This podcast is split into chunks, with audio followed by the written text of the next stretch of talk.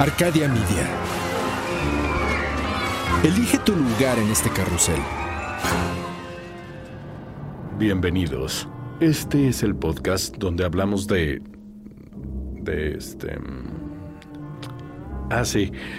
De aquellas personas quienes han transformado el mundo gracias a sus... eh, eh, ¿Qué? Ah, ah, sí. Ideas, a sus ideas. Son... ¿Cómo se llaman? Em, sí. Genios sin rostro a los que los reflectores negaron la fama para convertirlos en innovadores anónimos sepultados en la infamia. Ellos son... perdón, eh, ¿Cómo se llama? ¿Eh? ¡Los olvidados!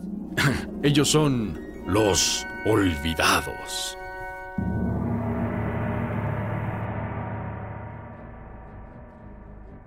Uno de los primeros recuerdos que tengo del Internet es mi papá diciéndome que ahora íbamos a poder conectarnos y accesar a las bibliotecas de todas las universidades del mundo. Todas las enciclopedias del mundo en tus manos, Javier, me decía mi papá. Tal vez no con esas palabras, pero algo muy cerca. También recuerdo la primera enciclopedia que tuvimos. Fue en los años cuando las vendían de puerta en puerta. Ocupaban todo un librero. Tomos y tomos llenos de información y conocimiento. Muchas veces obsoleto, pero conocimiento al fin. Usualmente, las enciclopedias solían ser escritas por un sinfín de personas, muchos expertos en diferentes temas, editores y redactores. Pero la primera enciclopedia polaca, asombrosamente, fue escrita por una sola persona, el cura Benedict Joaquín Chmielowski. La primera edición salió publicada en 1745. Era conocida por su título abreviado New Atheny, o por el título completo La Nueva Atenas o la Academia, llena de toda la ciencia, dividida en materias y clases, para que los sabios graben, para que los idiotas aprendan, para que los políticos practiquen y para que los melancólicos se entretengan. Por temas de tiempo, me voy a referir a ella como Nueva Atenas. La primera edición de la Nueva Atenas constaba de 938 páginas y estaba dividida en temas, y no en orden alfabético. Además, el cura Chmielowski, al ser el único autor, le gustaba agregar anotaciones personales, como por ejemplo, los dragones existieron sin duda. Yo mismo sostuve, visitando el castillo de Willis, una costilla de un dragón más grande que un sable normal.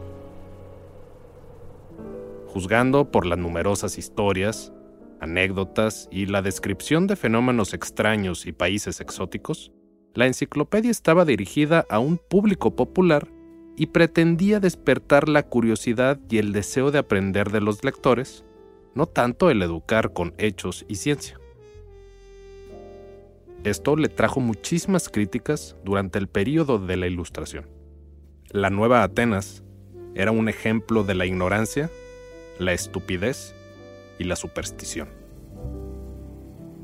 La Nueva Atenas fue, y sigue siendo, una fuente de definiciones memorables y divertidas, que son citadas a menudo en Polonia hasta el día de hoy. Por ejemplo, la definición de caballo es, todo el mundo sabe que es un caballo. O el de las cabras. Las cabras son un tipo de animal apestoso. Es probable que el humor no haya sido intencional. Tenemos que considerar que tal vez no veía necesario definir los animales más comunes de la época tomando en cuenta su audiencia. Eso sí, Chmielowski se redimió escribiendo más de 15 páginas acerca de los caballos en ediciones subsecuentes. Creo que de cierta manera entiendo al cura Chmielowski. Cuando escribes para una audiencia a la que no puedes ver, a veces es fácil salirse por la tangente y hablar de anécdotas personales. Tal vez debería de escribir una enciclopedia. Hmm. Soy Javier Peraza. Esto es Los Olvidados. Las historias extraordinarias de personas que poco recuerdan. Una de las tantas o pocas quejas que tiene mi esposa de mí es que soy muy distraído al manejar. No lo puedo evitar. Aparentemente, según mi esposa, mis pensamientos son más importantes que prestar atención mientras manejo. Creo que uno de los señalamientos que me han salvado de un choque en más de una ocasión es la luz amarilla o ámbar, la de los semáforos. A lo largo de los años, me he ido condicionando a frenar cuando veo la luz ámbar del semáforo. Díganme anticuado y poco aventurero, pero la verdad es que es más seguro. De hecho, está diseñado para que uno reduzca la velocidad y se prepare para frenar no para que aceleres como un degenerado.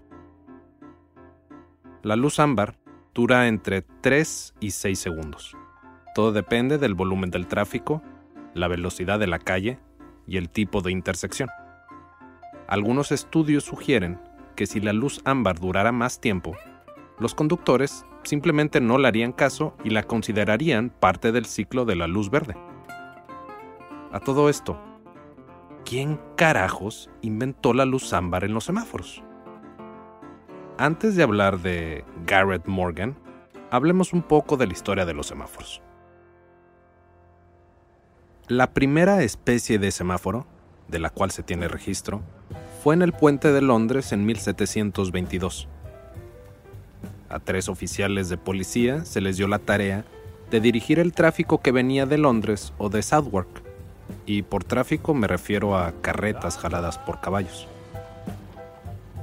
No fue hasta el 9 de diciembre de 1868, más de 140 años después, que se instaló el primer semáforo no eléctrico con luz de gas frente a las casas del Parlamento en Londres.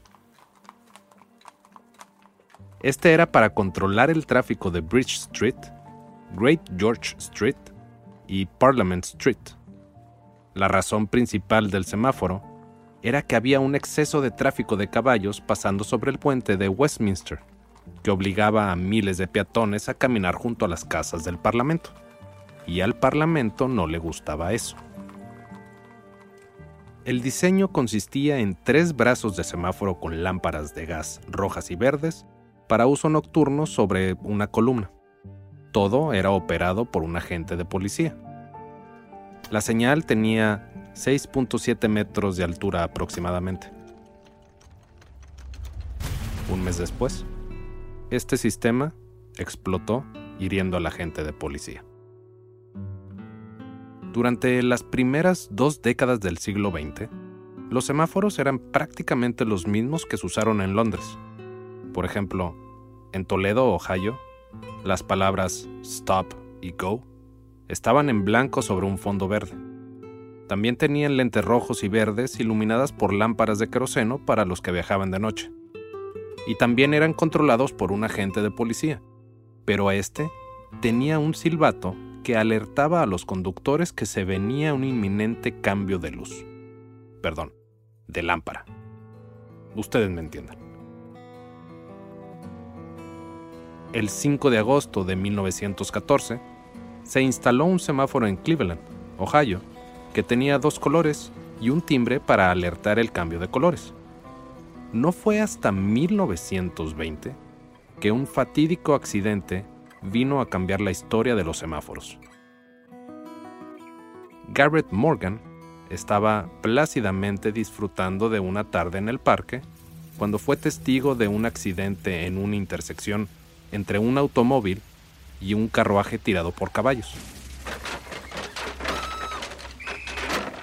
Se desconoce el número de víctimas, pero el impacto que causó en Garrett fue tal que ese mismo año puso una patente para un semáforo con una tercera luz, la luz ámbar, la luz que indica advertencia, la luz que indica que tienes que disminuir la velocidad la luz que ha salvado probablemente un número incalculable de vidas.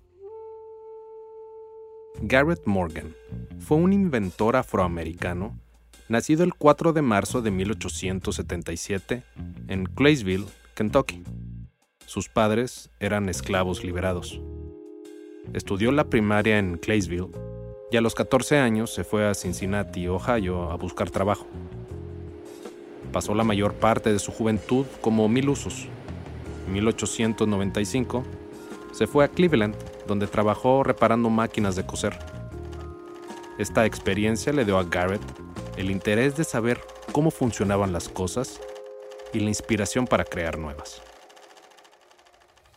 Garrett no solo mejoró el semáforo, también tiene una lista de patentes para productos del cuidado del cabello. Incluso lanzó su propia compañía, G.A. Morgan Hair Refining Company. Sus patentes incluían una crema para alisar el cabello, un tinte para cabello y un peine para alisar el cabello. Todo inventado y patentado por Garrett Morgan. Otro gran invento de Garrett fue un modelo de respirador y protección contra el humo. La inspiración vino después de ver a los bomberos luchando contra el humo. Este dispositivo utilizaba una esponja húmeda para filtrar el humo y enfriar el aire. También aprovechó el hecho de que el humo y los gases tienden a subir, utilizando un tubo de entrada de aire que colgaba cerca del suelo. Este invento se hizo conocido nacionalmente cuando pudo salvar las vidas de varias personas después de una explosión en un túnel bajo el lago Erie el 24 de julio de 1916. Este invento también lo hizo miembro honorario de la Asociación Internacional de Ingenieros de Incendio. Garrett Morgan murió el 27 de julio de 1963 a los 86 años no sin antes haber vendido su patente de semáforo a General Electric por medio millón de dólares. La siguiente vez que te quieras pasar la luz ámbar en el semáforo, solo recuerda que alguien que no tuvo precaución fue la inspiración para que fuera inventada. Garrett Morgan, el padre del semáforo moderno, no será olvidado.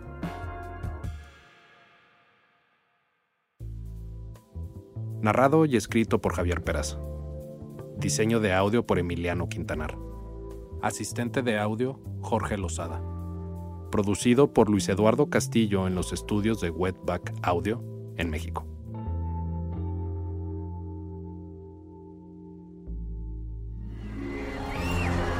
Arcadia Media.